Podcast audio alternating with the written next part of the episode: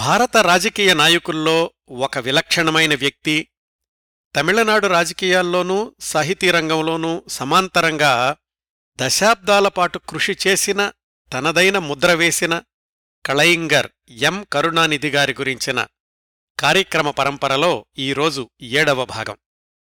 గత ఆరు భాగాల్లో కరుణానిధి గారి బాల్యం విద్యాభ్యాసం ఉద్యమాలతో సహవాసం సినీ రాజకీయ రంగాల్లో ప్రవేశం ఎదుగుదల పంతొమ్మిది వందల యాభై ఏడు అరవై రెండు అరవై ఏడులలో మూడుసార్లు ఎమ్మెల్యేగా ఎంపికవడం ఈ విశేషాలన్నీ మాట్లాడుకున్నాం.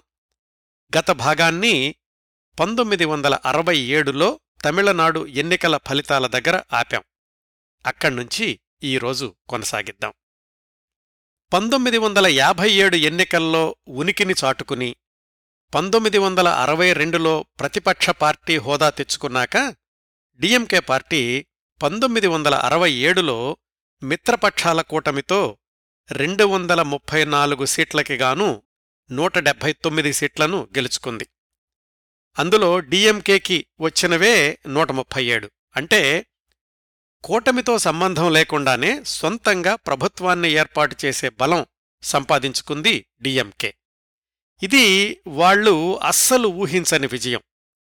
అప్పటికీ డిఎంకే పుట్టి పంతొమ్మిది సంవత్సరాలయింది అయినా కాని ఈ ఫలితాలను చూసి అన్నాదురై అనుకున్నారట విజయం మరీ తొందరగా వచ్చేసిందేమో ఇంకా పార్టీ శ్రేణుల్లో ఆశించినంత పరిణితి రాలేదేమో అని. అయితే ఆ రోజు నుంచి ఇంకా ఇప్పటికూడా కొనసాగుతున్న డిఎంకే ఏఐఏడిఎంకే ప్రభుత్వాలను గమనిస్తే పంతొమ్మిది వందల అరవై ఏడులో సరైన సమయంలోనే డిఎంకేకి విజయం లభించింది అనుకోవాలి. ఫలితాలు తెలియగానే అన్నాదురై కరుణానిధి ప్రభృతులకు చెప్పిన విషయం వెంటనే మిత్రపక్ష పార్టీ నాయకులను వ్యక్తిగతంగా కలుసుకుని ధన్యవాదాలు తెలియచేసి రండి అని. అసలు ఆ పార్టీలన్నింటినీ డిఎంకే చెంతకు చేర్చడంలో కీలకమైన పాత్ర పోషించింది కూడా కరుణానిధే. అందుకే ఆ నాయకులందర్నీ కలుసుకుని కృతజ్ఞత తెలియచేసే బాధ్యతను కరుణానిధి తీసుకున్నారు. అన్నాదురై చేసిన ఇంకొక పని కరుణానిధి మరికొంతమంది ముఖ్యమైన డిఎంకే నాయకుల్ని తీసుకుని పెరియార్ ఇంటికి స్వయంగా వెళ్ళడం ఎన్నికల్లో పెరియార్ కాంగ్రెస్ పార్టీకి అంటే కామ్రాజ్కి మద్దతునిచ్చారు. అయినా కాని ఈ విషయాన్ని మనసులో పెట్టుకోకుండా డిఎంకేకి మూలమైన డీకేకి ఆద్యుడు పెరియార్ కాబట్టి ఆ గౌరవాన్ని అభిమానాన్ని మనస్ఫూర్తిగా తెలియచేశారు అన్నాదురై కరుణానిధి. ప్రభుత్వాన్ని ఏర్పాటు చేసే ముందు అన్నాదురై పార్టీ శ్రేణులకు ఇచ్చిన మరొక సూచన ఓడిపోయిన కాంగ్రెస్ నాయకుల్ని ఎట్టి పరిస్థితుల్లోనూ హేళన చెయ్యొద్దు విమర్శించవద్దు అని. నిజానికి కామ్రాజ్ సి సుబ్రహ్మణ్యం లాంటి సీనియర్లు ఓడిపోవడం వల్ల బలమైన అనుభవజ్ఞులైన ప్రతిపక్ష నాయకుల్ని అసెంబ్లీలో చూడలేకపోతామే అని అన్నాదురై బాధపడ్డారట. అవండి ఆనాటి రాజకీయాల్లో వెలిగిన విలువలు కొనసాగిన ప్రమాణాలు. అసెంబ్లీ విజయం ఇలా ఉంటే సమాంతరంగా జరిగిన పార్లమెంటు ఎన్నికల్లో అయితే ఇరవై ఐదుకి ఇరవై ఐదు సీట్లు డిఎంకేనే కైవసం చేసుకుంది. ఆ పార్టీకి లభించిన ఈ భారీ విజయం ఎంత కీలకమైందో రెండేళ్ళ తర్వాత తెలిసొచ్చింది. పంతొమ్మిది వందల అరవై తొమ్మిదిలో కాంగ్రెస్ చీలినప్పుడు భారతదేశంలోని రాష్ట్రాలన్నింటిలోనూ కాంగ్రెస్ రెండుగా చీలిపోయి తాత్కాలికంగా సంక్షోభం వచ్చింది. అయినా కాని తమిళనాడు మాత్రం చెక్కు చెదరకుండా స్థిరంగా ఉండగలిగింది. ఇక్కడ కాంగ్రెస్ లేదు డిఎంకేనే మొత్తం ప్రభుత్వంలో ఉంది కాబట్టి. ఇందిరాగాంధీ మైనారిటీ ప్రభుత్వాన్ని నిలబెట్టడంలో కూడా ఈ ఇరవై ఐదు మంది డిఎంకే ఎంపీలు కీలకమైన పాత్ర పోషించారు పంతొమ్మిది వందల అరవై తొమ్మిదిలో. అన్నాదురై ప్రభుత్వం ఏర్పాటు చెయ్యడం విషయానికొస్తే మొట్టమొదటిసారి ఒక ప్రాంతీయ పార్టీ కూటమి అధికారంలోకి రాబోతోంది. ఎవరు ముఖ్యమంత్రి అనే విషయంలో సహజంగానే విభిన్న స్వరాలు వినిపిస్తాయి. కూటమిలో ఒక భాగస్వామి అయిన స్వతంత్ర పార్టీ నాయకుడు రాజాజీ రాజకీయాల్లో తలపండిన నేత. గత అనుభవం ఉన్నవాడు. కాబట్టి ఆయన ముఖ్యమంత్రి అయితే బాగుంటుంది అని కొంతమంది అన్నారు. సిపిఐఎం పార్టీ జాతీయ స్థాయి పార్టీ కాబట్టి వాళ్ళల్లో నుంచి ఒకరు ముఖ్యమంత్రి అయితే మంచిది అని మరికొంతమంది. డిఎంకే అంతర్గతంగా కూడా అన్నాదురై పార్లమెంటుకు వెళ్ళి సెక్రటరీ నెడుంజెళియన్ ముఖ్యమంత్రి అయితే సమతుల్యంగా ఉంటుంది అని ఇంకొద్దరు వీటన్నింటికీ స్వస్తి పలుకుతూ కరుణానిధి ఒకరోజు పార్టీ ప్రముఖులందర్నీ గోపాలపురంలోని తన ఇంటికి విందుకు పిలిచి అక్కడ లెజిస్లేచర్ నాయకుడు అన్నాదురైనే అని ప్రకటించారు. పంతొమ్మిది వందల అరవై ఏడు మార్చి ఆరున అన్నాదురై నేతృత్వంలోని మంత్రివర్గం ప్రమాణ స్వీకారం చేసి డిఎంకే ప్రభుత్వం అధికారంలోకి వచ్చింది కరుణానిధిని పబ్లిక్ వర్క్స్ డిపార్ట్మెంట్కి మంత్రిగా నియమించారు. పాతికేళ్ళ సుదీర్ఘ ఉద్యమాల పోరాట ఫలితం నలభై మూడేళ్ళ వయసులో కరుణానిధికి దక్కిన మంత్రి పదవి. మంత్రిగా పదవీ స్వీకారం చెయ్యగానే కరుణానిధి చేసిన పని తన సొంత ఊరు తిరువారూరుకి వెళ్ళి తల్లి సమాధి దగ్గర నివాళులర్పించడం. కరుణానిధి వస్తున్నాడు అని తెలిసిన స్థానిక డిఎంకే నాయకులు ఆయనకు సన్మానం బహిరంగ సభ ఏర్పాటు చేశారు. ఆ సందర్భంలో కరుణానిధి చెప్పిన కొన్ని మాటలు గమనార్హం. ఈ తిరువారూరులోనే నేను పుట్టాను పెరిగాను నా ఉద్యమాలు పత్రిక అన్నీ ఇక్కడే ఊపిరిపోసుకున్నాయి ఇరవై ఏళ్ళపాటు ఊరు వదిలేసి వెళ్ళిన నేను మళ్ళీ ఇప్పుడు ఇక్కడికి రావడం ఎలా ఉందంటే చిన్నతనంలో పగలంతా బయట ఆడుకుని సాయంకాలం అమ్మ ఒడిలోకి చేరుకున్నట్లుంది అని. ఆయనకు విద్యార్థి ఉద్యమాల్లోనూ మురసోలి ప్రారంభించినప్పుడు తోడుగా ఉన్న తెన్నన్ అనే స్నేహితుడు కూడా ఆ సన్మాన సభ ఏర్పాటు చేసిన వాళ్ళల్లో ఉన్నాడు. వాళ్ళిద్దరూ కలుసుకుని మళ్ళీ ఒకసారి పాత రోజుల్ని గుర్తు చేసుకున్నారు. మంత్రి పదవి చేపట్టగానే కరుణానిధి చేసిన ఇంకొక పని మురసోలి పత్రిక నిర్వహణ నుంచి తాను తప్పుకుని మేనల్లుడు మురసోలి మారన్కి ఆ బాధ్యతలు అప్పగించడం. ప్రభుత్వ పదవిలో ఉన్నవాళ్ళు లాభాపేక్షగల వ్యాపారం చెయ్యకూడదు అనే నియమాన్ని తూచా తప్పకుండా పాటించారు కరుణానిధి. ఇంత హడావిడిలోనూ పంతొమ్మిది వందల అరవై ఏడులో కరుణానిధి రచనలు చేసిన సినిమాలు రెండు విడుదలయ్యాయి. ఒకటేమో పంతొమ్మిది వందల అరవై ఏడు జనవరిలోనే ఎన్నికల కంటే ముందే విడుదలైన తంగతంబి రెండోది మల్లిబ విరుందు యూత్ పార్టీ. పంతొమ్మిది వందల అరవై ఏడు జూన్లో విడుదలయ్యింది. ఆ సినిమా కరుణానిధి సొంత బ్యానర్ మేకలా పిక్చర్స్లోనే నిర్మాణమైంది. దర్శకుడు నిర్మాత మురసోలి మారన్. దీనికి కథ మాటలు స్క్రీన్ ప్లే అన్నీ కరుణానిధే సమకూర్చారు. ఇది ఎన్నికలు పూర్తయిన మూడు నెలలకి విడుదలయింది మరి కరుణానిధి ఎలక్షన్స్ ప్రచారంలో పార్టీ సమన్వయంలో ఉంటూ కూడా ఈ సినిమాకి అన్నీ సమకూర్చారంటే అది ఆయనకొక్కడికే సాధ్యపడిందండి. పంతొమ్మిది వందల అరవై ఏడు ఎన్నికల్లో గెలిచాక ఆయన మంత్రిత్వ శాఖను నిర్వహించడంతో పాటు పార్టీ రోజువారీ కార్యక్రమాలను కూడా పర్యవేక్షించే బాధ్యత ఆయనకే అప్పగించారు. అందువల్లనే పంతొమ్మిది వందల అరవై ఏడు తర్వాత మరొక ఐదేళ్ళపాటు అంటే మళ్ళీ ఎలక్షన్స్ అయ్యాక పంతొమ్మిది వందల డెబ్బై రెండు దాకా ఇంకా ఏ సినిమాకి రచన చెయ్యలేదు కరుణానిధి. అంటే ఈ ఐదేళ్ళు ఆయన జీవితం రాజకీయ రంగానికే అంకితమైపోయిందన్నమాట. ఇంకా మనం పంతొమ్మిది వందల అరవై ఏడులోనే ఉన్నాం. ఇది డిఎంకే అధికారంలోకి వచ్చిన మొదటి సంవత్సరం కదా? ఈ ఏడాదిలో అన్నాదురై ప్రభుత్వం ప్రత్యేకంగా కరుణానిధి అమలుపరిచిన కొన్ని కార్యక్రమాల గురించి తెలుసుకున్నాక ఆ తరువాతి సంవత్సరానికి వెళ్దాం. కొత్త ప్రభుత్వం ముఖ్యమంత్రి మంత్రులు అందరూ కొత్తవాళ్ళే అంతకుముందు అసెంబ్లీలో అనుభవం ఉంది కానీ ప్రభుత్వాన్ని నిర్వహించిన అనుభవం లేదు. అందుకే అందరూ ఈ కొత్త డిఎంకే ప్రభుత్వం ఎలా పనిచేస్తుందా అని ఆసక్తిగా ఎదురుచూశారు. అణ్ణాదురై మంత్రులందరికీ దిశానిర్దేశం చేశారు. ప్రజలు మన మీద ఎంతో నమ్మకం పెట్టుకుని గెలిపించారు. ముందుగా మనం చేసిన వాగ్దానాల అమలు మీద మనందరం దృష్టి కేంద్రీకరించాలి అని. డిఎంకే విజయమే ఒక విధంగా హిందీ వ్యతిరేక ఉద్యమం ద్వారా వచ్చింది కదా? డిఎంకే అధికారంలోకి రాగానే అణ్ణాదురై సెక్రటేరియట్ మీద ఉన్న పేరుని తమిళంలో వ్రాయించారు. దాని క్రిందనున్న సత్యమేవ జయతే అనే నినాదాన్ని కూడా తమిళంలోనే వ్రాయించారు. కరుణానిధి అయితే రాష్ట్రంలో ప్రయాణికులు ఉపయోగించే బస్సులన్నింటిలోనూ తిరువళ్ళువారు ఫోటో ఉండాలని తిరుక్కరల్లోని కవితా పంక్తులు బస్సుల్లో అందరికీ కనిపించేలాగా వ్రాయమని ఆదేశాలిచ్చి అమలుపరిచేలాగా కూడా చూశారు. అలాగే కరుణానిధి అమలు చేయించిన మరొక కార్యక్రమం మెరీనా బీచ్లో పది మంది ప్రముఖుల విగ్రహాలను ఏర్పాటు చేయించడం. వీటిల్లో తిరువళ్ళువార్ భారతీదాసన్ సుబ్రహ్మణ్య భారతి కണ്ണగి ఇలాంటి వాళ్ళ విగ్రహాలన్నీ ఉన్నాయి. వీటిని ఆవిష్కరించడానికి ఒకరోజు ముందు మౌంట్ రోడ్లో అన్నాదురై విగ్రహ ఆవిష్కరణ కార్యక్రమాన్ని నిర్వహించారు. ఆ విగ్రహాన్ని ఎంజీఆర్ వ్యక్తిగతంగా స్పాన్సర్ చేశారు. అయితే ఇది అన్నాదురైకి ఇష్టం లేదు. అందుకే తన విగ్రహ ఆవిష్కరణకు తాను రాను అని ఖచ్చితంగా చెప్పేశారు. విద్యాశాఖ మంత్రి ఆ విగ్రహాన్ని ఆవిష్కరించారు. ఆ మర్నాడే మెరీనా బీచ్లో పది మంది ప్రముఖుల విగ్రహాల ఆవిష్కరణ జరిగింది.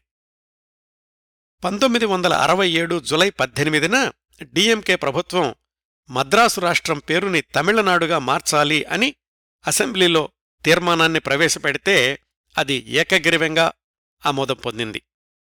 అలాగే తమిళనాడులో అధికారిక కార్యకలాపాల్లో హిందీని పూర్తిగా నిషేధిస్తున్నాము అని కూడా అసెంబ్లీలో తీర్మానాన్ని ప్రవేశపెట్టారు.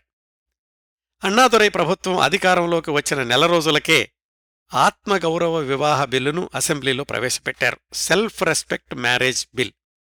అప్పటి వరకు పురోహితుల సమక్షంలో జరిగిన పెళ్ళిళ్ళకే చట్టబద్ధత ఉండేది. దండల పెళ్ళిళ్ళకి చట్టబద్ధత ఉండేది కాదట. హిందూ వివాహ చట్టంలో. దీన్ని సవరించే విప్లవాత్మక బిల్లుకి జీవం పోసింది డిఎంకే పార్టీనే అయ్యింది. ఇలా పంతొమ్మిది వందల అరవై ఏడులో డిఎంకే ప్రభుత్వం గద్దెనెక్కిన మొదటి సంవత్సరంలోనే తనదైన ముద్ర వెయ్యగలిగింది. కరుణానిధి కూడా కొత్తగా చేపట్టిన మంత్రిత్వ శాఖ కార్యక్రమాల్లోనూ పార్టీ కార్యక్రమాల్లోనూ తీరిక లేకుండా గడిపారు. తరువాతి సంవత్సరం పంతొమ్మిది వందల అరవై ఎనిమిది. మొదటి వారంలోనే కరుణానిధి వ్యక్తిగత జీవితంలో ఒక విధంగా రాజకీయ జీవితంలో కూడా ఒక నాటకీయ పరిణామం సంక్షోభం చోటు చేసుకుంది. ఆయన్ను అగ్నిపరీక్షకు నిలబెట్టిన సందర్భం అది. వివరంగా తెలుసుకుందాం. కరుణానిధి డిఎంకే పార్టీ కోసం విరాళాలు సేకరించే క్రమంలో తాను సొంతంగా నాటకం వ్రాసి రాష్ట్రమంతటా ప్రదర్శించారు వీలైనప్పుడల్లా ఆయన నటించారు అని గత భాగంలో తెలుసుకున్నాం. ఆ పర్యటనల్లో ఆయనతో పాటు కలిసి నటించిన ధర్మమంబాళ్ అనే నటి ఆయనకు దగ్గరయ్యారు అని కూడా తెలుసుకున్నాం. ఆమె అసలు పేరు ధర్మమంబాళ్ అయినా కాని రంగస్థలం మీద రజతి అనే పేరుతోటి అందరికీ తెలుసు. ఆమె పంతొమ్మిది వందల అరవై ఎనిమిది జనవరి ఐదున మద్రాసులోని దుర్గాబాయ్ దేశ్ముఖ్ ప్రసూతి వైద్యాలయంలో ఒక ఆడపిల్లకు జన్మనిచ్చారు. ఆసుపత్రి వర్గాలు తండ్రి పేరు అడిగినప్పుడు M Karunanidhi minister public works department అని చెప్పారు. ఆసుపత్రి వర్గాలు కంగు తిని ప్రభుత్వ అధికారులకు ఈ సమాచారాన్ని చేరవేశారు. విషయం ముఖ్యమంత్రి అన్నాదురైకి చేరింది. అసలే కొత్త ప్రభుత్వం. పైగా కరుణానిధి కేబినెట్ మంత్రి పార్టీలో అత్యంత కీలకమైన వ్యక్తి వ్యక్తిగత జీవితంలో నలుగురు పిల్లలున్న తండ్రి ఆయన గురించి ఇలాంటి వార్త బయటకు పొక్కితే ఆయన పరువేమవుతుంది పార్టీ ప్రతిష్ట ఏమవుతుంది? ఎప్పుడు ఏ అవకాశం దొరుకుతుందా అని ఎదురుచూస్తున్న ప్రతిపక్షం కాంగ్రెస్ చేతికి పదునైన ఆయుధం దొరికినట్లవుతుంది. ఇలా అన్నాదురై ఆలోచనలతో సతమతమవుతున్న సమయంలోనే అనుకున్నంతా జరిగింది. ఈ విషయం కాంగ్రెస్ వర్గాలకు చేరింది. అసెంబ్లీలో ఈ విషయాన్ని లేవనెత్తారు కాంగ్రెస్ సభ్యులు. రజతి ఎవరు అని ఒక కాంగ్రెస్ సభ్యుడు బిగ్గరగా అరిస్తే మిగతా కాంగ్రెస్ సభ్యులంతా బల్లలు చరుస్తూ who is Rajathi who is Rajathi అని కోరస్ కలిపారు. అన్నాదురై కరుణానిధిని పక్కకు తీసుకెళ్ళి నువ్వు నిజమైనా ఒప్పేసుకో లేదంటే పదవికి రాజీనామా చెయ్యి అని అన్నారు. కాంగ్రెస్ సభ్యులు అలా కేకలు వేస్తుండగానే కరుణానిధి నిల్చుని రజతి ఎవరో నేను చెప్తాను నా కూతురు కళిముణికి తల్లి అని ధైర్యంగా తొణక్కుండా బెణక్కుండా తనదైన గంభీర స్వరంతో కుండబద్దలు కొట్టినట్లు ప్రకటించారు. కరుణానిధి అంత విస్పష్టంగా చెప్పేసరికి కాంగ్రెస్ సభ్యులు ఇంకేం అనలేకపోయారు. తమ సభ్యుల నైతిక విలువల గురించి ప్రతిపక్షాలు విమర్శించే అవకాశాన్ని వమ్ము చేసినందుకు కరుణానిధి ధైర్యాన్ని అన్నాదొరై అభినందించారు. కరుణానిధి కూడా తన వ్యక్తిగత జీవితాన్ని విమర్శించాలి అనుకున్న వాళ్ళకు ధైర్యంగా బదులిచ్చినట్లయింది.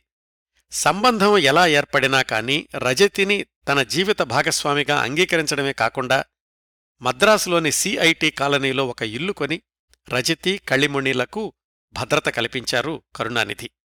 జీవితాంతం వాళ్ళని తనవాళ్ళుగానే చూశారు. బహిరంగంగా కూడా ఆ విషయం చెప్పారు. మిగతా నలుగురు పిల్లల్ని చూసినట్లుగానే కళ్ళిముణిని కూడా పెంచారు. తాను తండ్రిని అన్న భరోసా ఇచ్చారు అడుగడుగున. మొదట్లో దయాళు నలుగురు పిల్లలకు ఈ కొత్త సంబంధం కాస్త ఇబ్బంది కలిగించినా కాలం అన్ని సమస్యల్ని పరిష్కరించింది.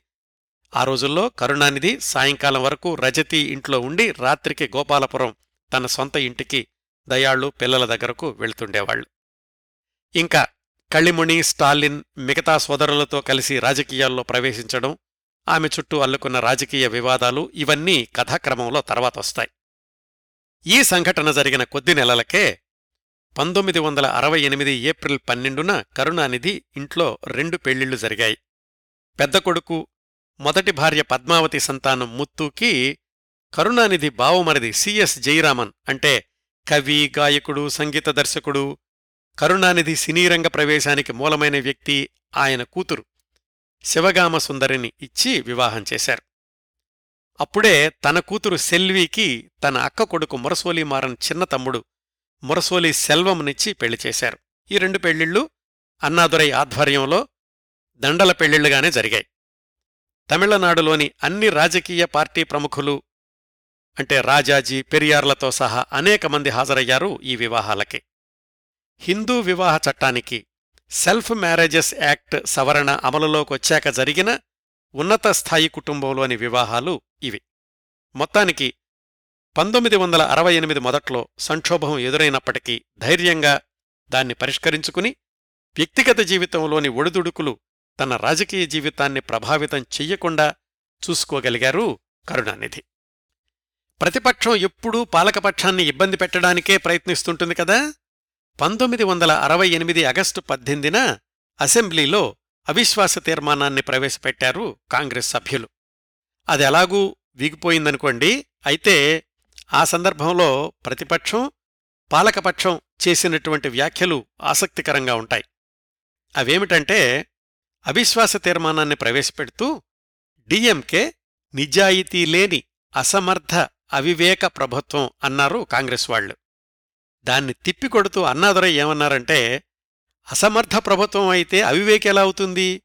అవివేకి అయితే నిజాయితీ లేకపోవడం అనేది అర్థం లేని వ్యాఖ్య కదా అని. ఇలా ఆటుపోట్లను తట్టుకుంటూ దూసుకెళ్తున్న డిఎంకే ప్రభుత్వానికి పంతొమ్మిది వందల అరవై ఎనిమిది చివర్లో పెద్ద ప్రమాదం ఎదురయ్యింది. అన్నాదురై అనారోగ్యం రూపంలో. పంతొమ్మిది వందల అరవై ఎనిమిది సెప్టెంబర్ మొదట్లో అన్నాదురైకి క్యాన్సర్ అని వైద్యులు నిర్ధారించారు. ప్రధానమంత్రి ఇందిరాగాంధీ సలహా మేరకు అన్నాదురైని అమెరికాలోని న్యూయార్క్ మ్యాన్హాటన్ మెమోరియల్ ఆసుపత్రిలో చేర్పించారు. డాక్టర్ మిల్లర్ అనే వైద్యుడి పర్యవేక్షణలో అన్నాదురైకి అమెరికాలో చికిత్స ప్రారంభమైంది. అధికార పర్యటన కోసం ఇందిరాగాంధీ అమెరికా వెళ్ళినప్పుడు స్వయంగా ఆసుపత్రికెళ్ళి దేనికి వెనకాడకుండా అన్ని సౌకర్యాలు కల్పించమని భారతదేశ దౌత్యాధికారుల్ని సమాయత్తం చేశారు. అక్కడ వైద్యులు చెయ్యగలిగిందంతా చేశారు కానీ పెద్దగా ఫలితం కనిపించలేదు. పంతొమ్మిది వందల అరవై ఎనిమిది నవంబర్ ఆరున భారతదేశానికి తీసుకొచ్చేశారు.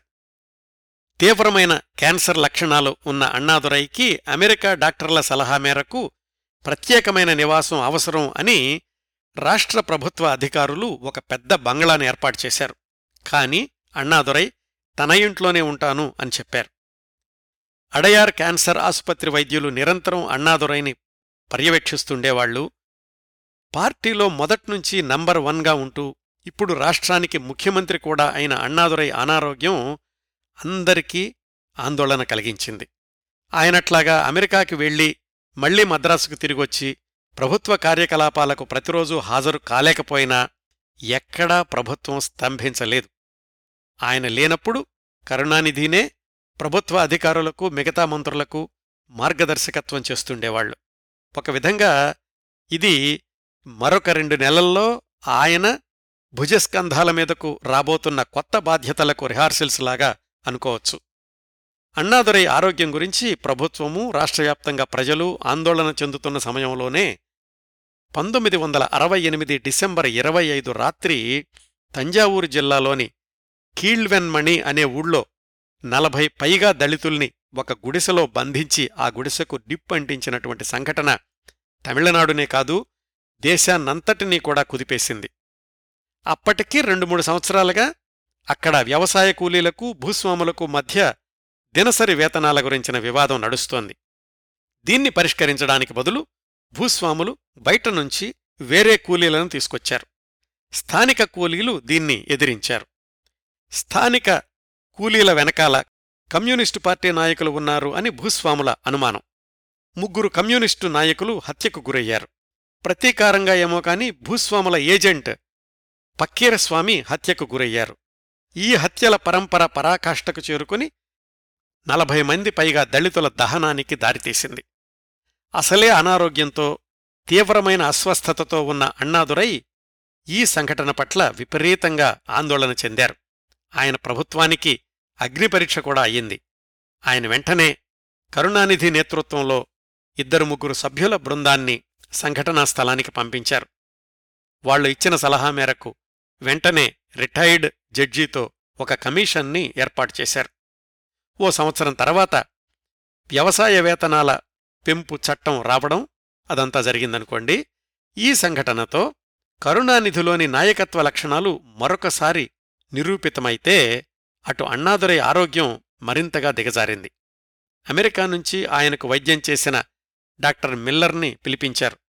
కొంతకాలం వెల్లూరులోని క్రిస్టియన్ మెడికల్ కాలేజీలో కొత్తగా ఏర్పాటైన క్యాన్సర్ విభాగంలో ఉంచారు. అక్కడా ఫలితం కనిపించకపోవడంతో మళ్ళీ అడయార్ ఆస్పత్రికి తీసుకొచ్చారు. పంతొమ్మిది వందల అరవై ఎనిమిది గడిచిపోయి పంతొమ్మిది వందల అరవై తొమ్మిది వచ్చింది.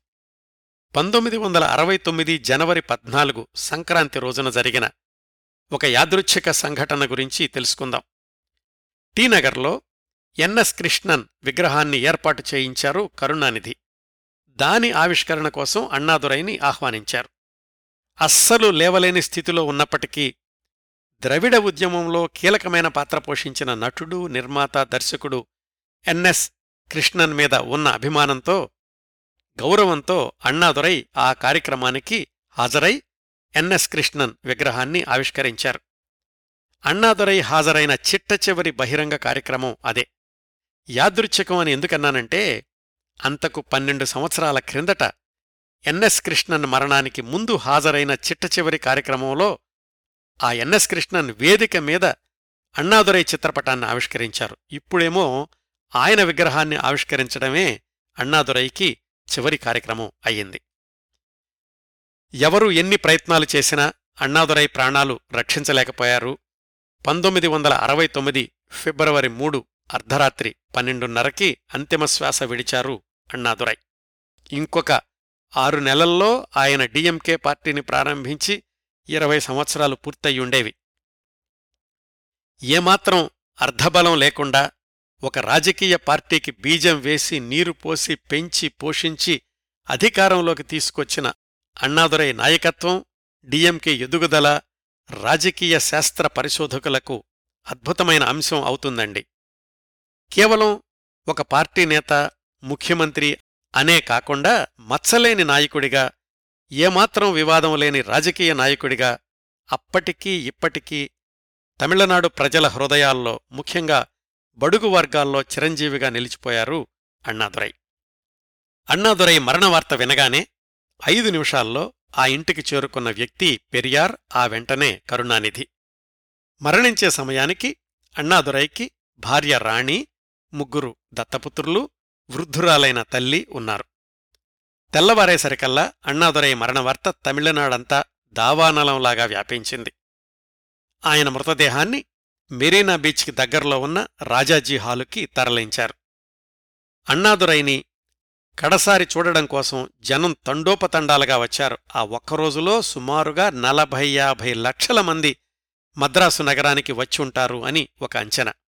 అలాగా దూర ప్రాంతాల నుంచి వచ్చిన రైళ్ళన్నీ కిక్కిరిసిపోయాయి. కొన్ని రైళ్ళల్లో అయితే లోపల ఖాళీ లేక పెట్టెల పైన కూర్చుని కూడా ప్రయాణించారు అన్నాదురై అభిమానులు. అలాంటి ఒక రైలుకి ప్రమాదం జరిగి పెట్టెల పైన కూర్చున్న ప్రయాణిస్తున్న వాళ్ళల్లో ఇరవై నాలుగు మంది చనిపోయారు. రాజాజీ హాలులో తొక్కిడికి ఐదు మంది మరణించారు. అన్నా మరణవార్త విని తట్టుకోలేక మరికొంతమంది ఆత్మాహుతి చేసుకున్నారు. ఆధునిక తమిళనాడు ముఖచిత్రాన్ని మార్చేసిన ప్రియతమ నాయకుడికి ఘనమైన వీడ్కోలు ఇవ్వాలి అని రాష్ట్ర ప్రభుత్వం డిఎంకే పార్టీ శ్రేణులు నిర్ణయించుకున్నారు. అయితే అన్నాదురై కుటుంబ సభ్యులు తమ కుటుంబాల్లో అలవాటు ప్రకారం మైలాపూర్లోని కృష్ణంపేట శ్మశానంలో అన్నాదురై మృతదేహాన్ని ఖననం చేస్తాము అన్నారు.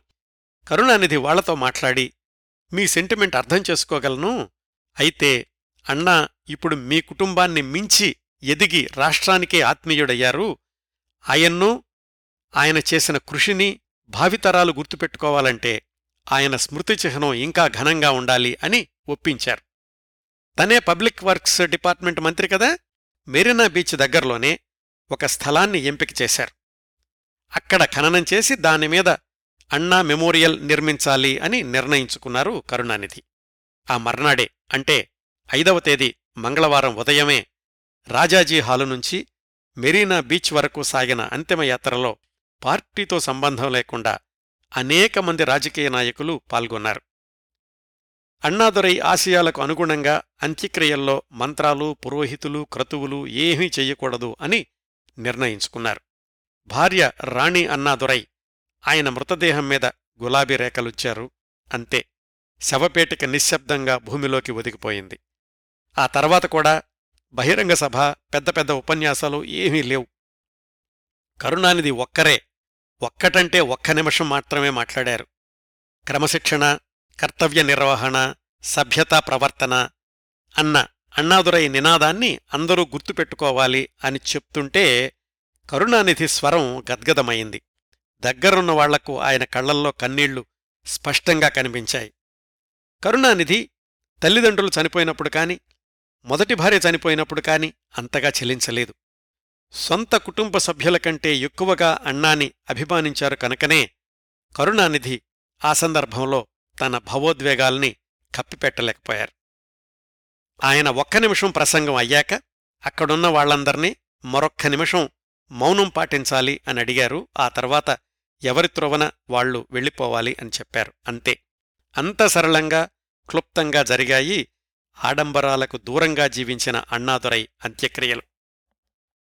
ఇది కరుణానిధి గురించిన కార్యక్రమమే అయినప్పటికీ అన్నాదురై అంతిమయాత్ర గురించి ఇంత వివరంగా ఎందుకు చెప్తున్నానంటేనండి అన్నాదురై లేకుండా డిఎంకే లేదు అన్నాదురై లేకుండా ఆధునిక తమిళనాడు లేదు అన్నాదురై లేకుండా కరుణానిధి లేరు. అంత కీలకమైన పాత్ర పోషించారు కాబట్టి అన్నాదురై అంతిమయాత్ర గురించి కాస్త వివరంగా చెప్పానండి. ఈ వివరాలన్నీ ఆ రోజుల్లోని తెలుగు దినపత్రికలు ఆంధ్రపత్రిక ఆంధ్రజ్యోతి ఆంధ్రప్రభ వీటిల్లో చాలా విస్తృతంగా వ్రాశారు. ఆ సందర్భంలో జరిగిన మనసుల్ని కదిలించే కరిగించే సంఘటన గురించి ఆంధ్రప్రభ దినపత్రికలో ఒక వార్తొచ్చింది దాన్ని యథాతథంగా చదువుతాను. ఆ వార్త శీర్షిక ఇంత చల్లగా ఉందేం చెయ్యి. నిన్న రాత్రి అన్నా మరణించగానే అన్నాదురై కుటుంబానికి ఆప్తురాలు డిఎంకే శాసనసభ్యురాలు అయిన శ్రీమతి అలవేలు అప్పాదురై ఒక కారులో కాంచీపురం వెళ్ళి అన్నా తల్లిని మద్రాసుకు తీసుకొచ్చారు. మీ కుమారుడు మిమ్మల్ని చూడాలనుకుంటున్నారు అని మాత్రమే ఆమెతో చెప్పారు. ఆమెను మద్రాసు తీసుకురాగానే నుంగంబాకం నివాసంలో అన్నాదురై మృతదేహం పక్కనే ఆమెను కూర్చోబెట్టారు ఆమెకు కనిపించదు వినిపించదు కూడా. ఎక్కడున్నావురా రాజాజీ అని ఆమె ఎంతో వాత్సల్యంతో అన్నాదురై చేతుల్ని తడిమారు. రాణి అమ్మాళ్ళ ఏమీ సమాధానం చెప్పకుండా బంగారు అమ్మాళ్ అంటే అన్నాదురై గారి తల్లి ఆమె చేతుల్ని అన్నా చేతుల మీద ఉంచారు. నీ చెయ్యి ఇంత చల్లగా ఉందేమో నాయనా అని ఆమె పదే పదే అడిగారు. ఎవ్వరూ జవాబివ్వలేకపోయారు. అన్నా భౌతిక కాయాన్ని రాజాజీ హాలుకు తీసుకెళ్ళడానికి ముందు బంగారు అమ్మాళ్ను భవనంలో మొదటి అంతస్తులోకి తీసుకువెళ్ళారు అయితే అన్నా మరణించారని మాత్రం ఆమెకు తెలియదు. వృద్ధురాలు అంధురాలు బధిరురాలు అయిన ఆ మాతృమూర్తికి ఈ విషాదవార్తను ఎవరు తెలియజేయగలరు? అయితే చేయగలిగిందేమిటంటే సుమారు నాలుగున్నర గంటల పాటు కుమారుడి శరీరాన్ని ఆమె చెంతనే ఉంచి ఆమెకు తన బిడ్డను స్పర్శించే అవకాశం మాత్రం కల్పించారు. ఇదండి ఆంధ్రప్రభలో వచ్చినటువంటి వార్త అన్నాదురై చనిపోయిన రోజు ఏం జరిగింది అనేది. ఇంకా అన్నాదురై లేని డిఎంకే ఆయన లేని తమిళనాడు రాష్ట్ర ప్రభుత్వం ఎలా ముందుకెళ్ళాలి ఇది పార్టీ వర్గాలకు అగ్నిపరీక్షే ఆయన తర్వాత అంత సమర్థవంతంగా పార్టీని ప్రభుత్వాన్ని నడిపించగల నాయకుడెవరు? అందరూ ఆమోదించగల వ్యక్తిత్వం అందర్నీ ప్రభావితం చేయగల ఆకర్షణగల ప్రత్యామ్నాయం ఎవరు? ఆ స్థానంలోకి కరుణానిధి రావడం అనేది అంత తేలిగ్గా జరగలేదు. ఏమైందంటే మూడవ తేదీ అన్నాదురై మరణించగానే సీనియర్ నేత నెడుంజేళయన్ని తాత్కాలిక ముఖ్యమంత్రిగా ప్రకటించారు. ఐదవ తేదీ అంత్యక్రియలు పూర్తి కాగానే కొత్త నాయకుడి కోసం ప్రయత్నాలు మొదలయ్యాయి. సహజంగానే నెడుంజేలయన్కి తాను ముఖ్యమంత్రి అయ్యే అర్హతలు ఉన్నాయి అనే అభిప్రాయం ఉంది. అసలు రెండేళ్ళ క్రిందటే అంటే మొట్టమొదటిసారి గెలిచినప్పుడే అన్నాదురై ఢిల్లీకి వెళ్ళి తనని ముఖ్యమంత్రిని చేస్తారు అని అనుకున్నారు నెడుంజలియన్. మంచి వ్యక్తి ఆయన. నిజాయితీగల నాయకుడు కూడా. అయితే ఆ సమయంలో మంచితనాన్ని మించి పార్టీ శ్రేణుల్ని ప్రభుత్వాన్ని సమర్థవంతంగా నడపగలిగిన ఆకర్షణ ధైర్యం తెగువ ఉన్న నాయకుడు అవసరం. డిఎంకేలో మరో పెద్ద ఆకర్షణ గల నాయకుడు ఎంజీఆర్ రంగంలోకి దిగారు. కరుణానిధే అన్నాదురైకి సరైన వారసుడు అని ఎంజీఆర్ నమ్మడమే కాకుండా బహిరంగంగా కూడా వ్యక్తపరిచారు. అయితే కరుణానిధి మాత్రం తనకు ఆ పదవి మీద ఆశ లేదు కేవలం ప్రజాసేవలో ఇలా మంత్రిగా ఉంటే చాలు అని చెప్పారు. ఎంజీఆర్ కరుణానిధి కోసం కబురు చేశారు. కరుణానిధి తన మేనల్లుడు మురసోలి మారన్ని ఎంజీఆర్ దగ్గరకు పంపించారు.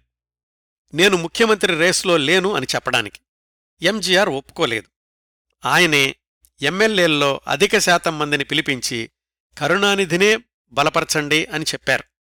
ఇంకొక వైపు నుంచి ఆయన డిఎంకే సభ్యుడు కాకపోయినా పెరియార్ కూడా కరుణానిధే సరైన వ్యక్తి అనే అభిప్రాయాన్ని వెలిబుచ్చారు. కరుణానిధి మాత్రం ససేమిరా ఈ పదవి నాకొద్దు అనే మాట మీదే ఉన్నారు. ఫిబ్రవరి తొమ్మిదవ తేదీన డిఎంకే శాసనసభ్యులు కొత్త నాయకుణ్ణి ఎన్నుకోవడానికి సమావేశమయ్యారు. ఒకవైపు నెడుంజలియన్ ఇంకొక వైపు కరుణానిధి ఇద్దరు పేర్లని వేరువేరు సభ్యులు ప్రతిపాదించారు. ఎక్కువ మంది కరుణానిధి వైపే మొగ్గు చూపుతున్నారు అని తెలుసుకున్నాక నెడుంజెళియన్ చిట్టచివరి నిమిషంలో తాను పోటీ నుంచి విరమించుకుంటున్నాను అని చెప్పారు. విరమించుకున్నారు కూడా. అలాంటి స్థితిలో కరుణానిధి తప్ప మరొక ప్రత్యామ్నాయం లేదు. గత్యంతరం లేని పరిస్థితుల్లో కరుణానిధి ఒప్పుకోక తప్పలేదు. కరుణానిధిని తామే బలవంతంగా ముఖ్యమంత్రి పదవిలో కూర్చోబెట్టాము అని ఎంజీఆర్ ఆ తర్వాత రెండేళ్ళకి ఒక బహిరంగ సభలో తెర వెనుక జరిగిన కథనాలన్నింటినీ వివరంగా బహిరంగంగా చెప్పారు. సహజంగానే కరుణానిధి వ్యతిరేకులు ఆ ఇదంతా కరుణానిధి ఆడించిన నాటకం అని అన్నారు. ఇన్ని పరిణామాల మధ్య కరుణానిధి తన నలభై ఐదు సంవత్సరాల వయసులో తమిళనాడుకి రెండవ డిఎంకే ముఖ్యమంత్రిగా ఎంపికయ్యారు. మొదట్లో ఎడమొహం పెడమొహంగా ఉన్న నెడుంజలియన్ అంబళగన్ కరుణానిధితో కలిసి పనిచేయడానికి మరొక నాలుగైదు నెలలు పట్టింది. ఈ మొత్తం ఎపిసోడులో ఎంజీఆర్ కింగ్ మేకర్ అని పేరు తెచ్చుకున్నారు. ఈ అంతర్గత ఎన్నికల తతంగమంతా పంతొమ్మిది వందల అరవై తొమ్మిది ఫిబ్రవరి తొమ్మిదిన జరిగితే ఫిబ్రవరి పదిన కరుణానిధి అధికారికంగా ముఖ్యమంత్రి బాధ్యతలు చేపట్టారు. ఫిబ్రవరి తొమ్మిది పది తేదీల్లోనే ప్రధానమంత్రి ఇందిరాగాంధీ నీలం సంజీవరెడ్డి కుటుంబంలో జరిగే వివాహం కోసమని తిరుపతికొచ్చారు. అప్పుడే కరుణానిధి ముఖ్యమంత్రిగా ఎన్నికైన సంగతి తెలుసుకుని పార్టీ వర్గాలని అడిగారట. ఈయనెలా ఉంటాడు చాలా దూకుడు మనిషి అని విన్నాను కేంద్రంతో సహకరించే మనస్తత్వమేనా అని. ఆ మర్నాడు ఆమె మద్రాసుకొచ్చి అణ్ణాదురైకి నివాళులర్పించి వెళ్ళారు ఇందిరాగాంధీ అనుమానానికి సమాధానం అన్నట్లుగా తాను పదవి చేపట్టిన కొద్ది నెలల్లోపలే మళ్ళీ ఇందిరాగాంధీని కరుణానిధి మద్రాసుకి ఆహ్వానించారు. అన్నాదురై విగ్రహాల్ని రాజాజీ హాల్లోనూ అసెంబ్లీ భవనంలోనూ ఆవిష్కరించడానికి. ఆ సందర్భంలో ఇందిరాగాంధీ చేసిన ప్రసంగాన్ని కరుణానిధే స్వయంగా తమిళంలోకి అనువాదం చేశారు ఆ వేదిక మీద నుంచే. ఇందిరాగాంధీతోటి మాటల సందర్భంలో చెప్పారట మాకు కేంద్రంతో ఢీకొనాలని ఎప్పుడూ ఉండదు. కేంద్రంతో స్నేహానికే మేము పెద్దపేట వేస్తాము. మీరు సహకారం అందిస్తేనే మాలాంటి రాష్ట్రాలు కూడా అభివృద్ధి చెందేది. అయితే మా హక్కుల గురించి మాత్రం అడుగుతూనే ఉంటాము. స్నేహహస్తం అందించడం హక్కుల కోసం గొంతెత్తడం మా విధానం అని. కొత్తవాడు కదా అని కరుణానిధిని ఎప్పుడెప్పుడు ఇరుకున పెడదామా అని అసెంబ్లీలో కాంగ్రెస్ సభ్యులు కాసుకూర్చునున్నారు. కరుణానిధి నాయకత్వంలోని ప్రభుత్వం అసెంబ్లీ సమావేశాలు ఏర్పాటు చేసిన రోజునే రామలింగం అనే కాంగ్రెస్ సభ్యుడు డిఎంకే తన నాయకుడు అన్నాదురై చనిపోయాక కనీసం ఏడు రోజులు సంతాప దినాలు కూడా పాటించలేదు. అధికార దాహం ఎక్కువ వాళ్ళకి ఆరో రోజునే కొత్త నాయకుణ్ణి ఎన్నుకున్నారు అని వ్యాఖ్యానించాడు. కరుణానిధి ఒక్క క్షణం కూడా ఆలోచించకుండా దాన్ని తిప్పికొట్టారు. ఏమని? మీకు గుర్తుందా? మీ నాయకుడు జవహర్లాల్ నెహ్రూ చనిపోయినప్పుడు మూడో రోజునే లాల్ బహదూర్ శాస్త్రిని ప్రధానమంత్రిగా ఎన్నుకున్నారు అని. ఇలాంటి రిపార్టీలు ఇవ్వడంలో అన్నాదురై కరుణానిధి ఇద్దరూ వాళ్ళకు వాళ్ళే సాటి. ఇలాంటిదే ఇంకొక సంఘటన. ఆ రోజుల్లో తమిళనాడులో కృపానంద వారియర్ అని ఒక ప్రవచనకారుడుండేవాడు నైవేలిలో జరిగిన ఒక సభలో ప్రసంగిస్తూ ఈ కృపానంద వారియర్ అన్నాదురై దేవుణ్ణి నమ్మేవాడు కాదు అందుకే క్యాన్సర్ వచ్చింది.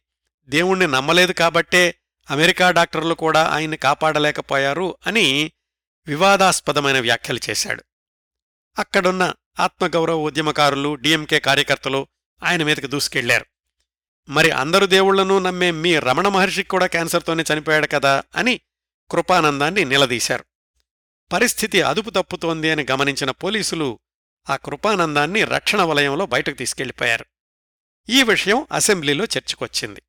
వినాయకం అనే కాంగ్రెస్ సభ్యుడు ప్రభుత్వాన్ని నిలదీశాడు. ఈ ప్రభుత్వం ఎదుటివాళ్ళ విశ్వాసాలను గౌరవించదు కృపానందం మీద దాడి చేయించింది అని. కృపానందాన్ని కాపాడిందే మా ప్రభుత్వం అని గుర్తు చేశారు కరుణానిధి. దీని గురించి పెరియార్ తన పత్రికలో ఘాటైన సంపాదకేయం వ్రాస్తూ పంతొమ్మిది వందల నలభై నాలుగు నుంచి ఈ ఈ కృపానందం అనే ప్రవచనకారుడు ఎన్నిసార్లు ఎంతమందికి క్షమాపణలు చెప్పాడో ఉదాహరణలతో సహా చూపించారు.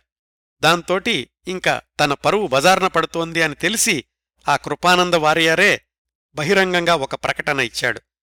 ఆ సభలో నేను చేసిన వ్యాఖ్యల్ని వెనక్కి తీసుకుంటున్నాను. నిజానికి ప్రభుత్వ పోలీసులు ఇచ్చిన రక్షణ వల్లే నేను భద్రంగా బయటకు రాగలిగాను అని. తరువాత అదే సంవత్సరం అంటే పంతొమ్మిది వందల అరవై తొమ్మిది జులై ఇరవై ఆరున కరుణానిధి డిఎంకే పార్టీ అధ్యక్షుడిగా కూడా ఎంపికయ్యారు. అప్పుడే నెడుంజలియన్ పార్టీ జనరల్ సెక్రటరీగాను ఎంజీఆర్ కోశాధికారిగాను కూడా ఎంపికయ్యారు. కరుణానిధి ఎంజీఆర్ వీళ్ళిద్దరి కాంబినేషన్ ముందు ఇంకెవరూ నిలబడలేకపోయేవాళ్ళు అన్నాదురై లేని లోటుని సాకుగా తీసుకుని చిన్న చిన్న అంతర్గత వివాదాలు సృష్టించాలి అనుకున్నవాళ్ళు కూడా ఈ ఎంజీఆర్ కరుణానిధి ఇద్దరిని చూసి వెనకంజి వేసేవాళ్ళు వీళ్ళిద్దరూ కలిసి ఒక అద్భుతమైన శక్తిగా వెలిగారు మరొక మూడేళ్ళు డిఎంకేలో. ఎందుకంటే పంతొమ్మిది వందల డెబ్బై రెండులో ఏడీఎంకే చీలిక వచ్చేదాకా. దీని గురించి టైం లైన్ ప్రకారం తర్వాత తెలుసుకుందాం. ముఖ్యమంత్రిగా కరుణానిధి తనదైన ముద్ర వేసే కార్యక్రమాలు చాలా చేపట్టారు. ఆయన పదవిలోకి వచ్చిన రెండు నెలలకే పంతొమ్మిది వందల అరవై తొమ్మిది ఏప్రిల్ ఒకటిన వెనుకబడిన తరగతుల సంక్షేమ శాఖ అని కొత్తగా ప్రారంభించారు. ఆ తర్వాత కొన్ని నెలలకు వెనుకబడిన తరగతుల సంక్షేమ కమిషన్ను కూడా ప్రకటించారు. భూగరిష్ట పరిమితి చట్టాన్ని సవరించి గరిష్ట పరిమితిని ముప్పై ఎకరాల నుంచి పదిహేను ఎకరాలకు తగ్గించారు. ఆయన ముఖ్యమంత్రి అయిన సంవత్సరం స్వాతంత్ర్య దినోత్సవం రోజున సాయంకాలం అన్ని పార్టీల నాయకుల్ని తన ఇంటికి ఆహ్వానించి రెండు ముఖ్యమైన ప్రతిపాదనల్ని వాళ్ళతో చర్చించి ఒప్పించారు. అంతవరకు ఆగస్టు పదిహేను జనవరి ఇరవై ఆరు రెండు సందర్భాల్లోనూ రాష్ట్ర గవర్నర్లే పతాకావిష్కరణ చేస్తుండేవాళ్ళు. అలా కాకుండా ఇక నుంచి ఆగస్టు పదిహేనున ముఖ్యమంత్రి జనవరి ఇరవై ఆరున గవర్నరు పతాకావిష్కరణలో చేసే సాంప్రదాయానికి శ్రీకారం చుట్టాలని అట్లాగే ప్రధానమంత్రి ప్రతి సంవత్సరం స్వాతంత్ర్య దినోత్సవం రోజున ఏదో ఒక రాష్ట్రాన్ని సందర్శించాలి అని. దీనికి కొనసాగింపుగానే మరికొద్ది రోజులకే పంతొమ్మిది వందల అరవై తొమ్మిది సెప్టెంబర్ రెండున జస్టిస్ రాజమన్నార్ అధ్యక్షతన ఒక కమిటీని ఏర్పాటు చేసి కేంద్ర రాష్ట్ర అధికారాల విభజన ఎలా ఉండాలో అధ్యయనం చేసే బాధ్యతను అప్పగించారు.